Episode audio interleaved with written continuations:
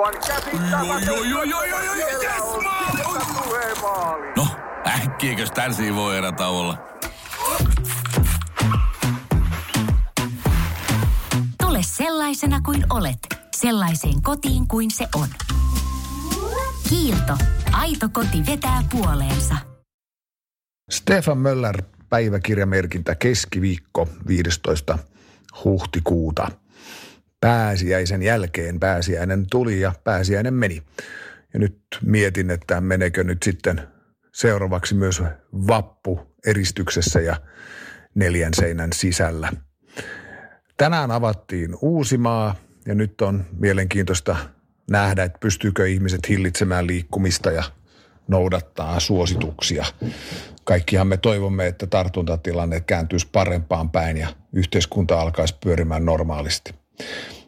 Ja kyllä myönnän, että tässä alkaa olla yhä enemmän ikävää ihmisiä, eläviä ihmisiä samassa huoneessa, jotka eivät ole vaan näyttöpäätteessä, luurit päässä, vaan saisimme olla samassa tilassa. Mä en ole ollut puhelimessa näin paljon aikaisemmin kuin nyt viime viikot.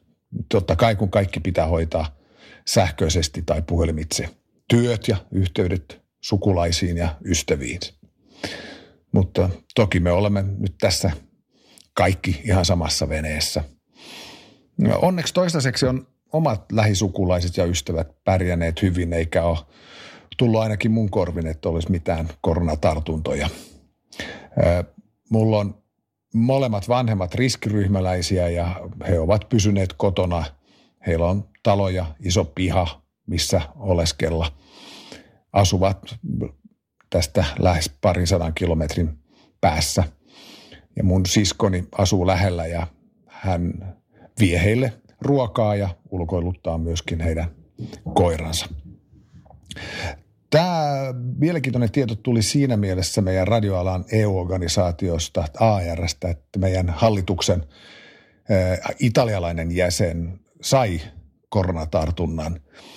Hän joutui sairaalaan ja, ja joutui teholle. Oli, oli tosi huonossa kunnossa.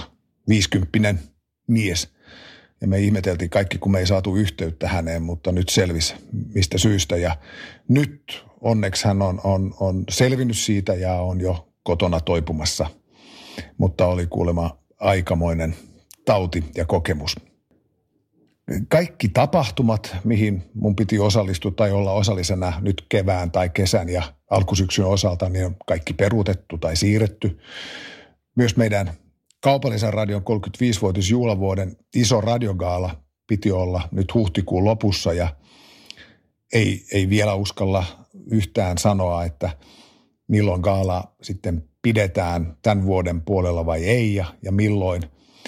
Mutta se päätetään hallituksessa sitten tässä myöhemmin vielä kevään aikana. Ja jos tilanne on parempi syksyllä, kuten uskon ja toivon, niin syntyykö kuitenkin ihmisten mieleen sellainen fiilis, että ei haluta sitten mennä tapahtumiin, missä on paljon ihmisiä. Se jää nähtäväksi. Mutta täyttä häkää me tehdään kuitenkin kaikki muut asiat, mitä liittyy tähän radion juhlavuoteen.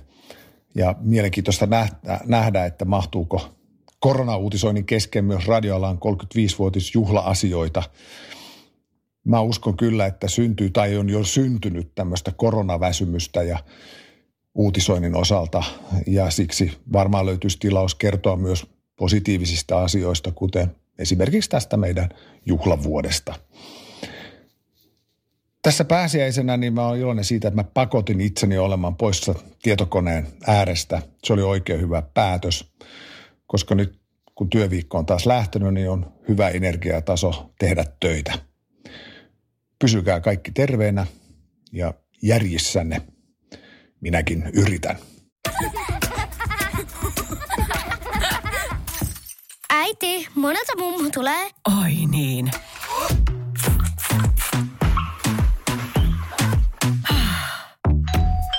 Helpolla puhdasta. Luonnollisesti. Kiilto. Aito koti vetää puoleensa.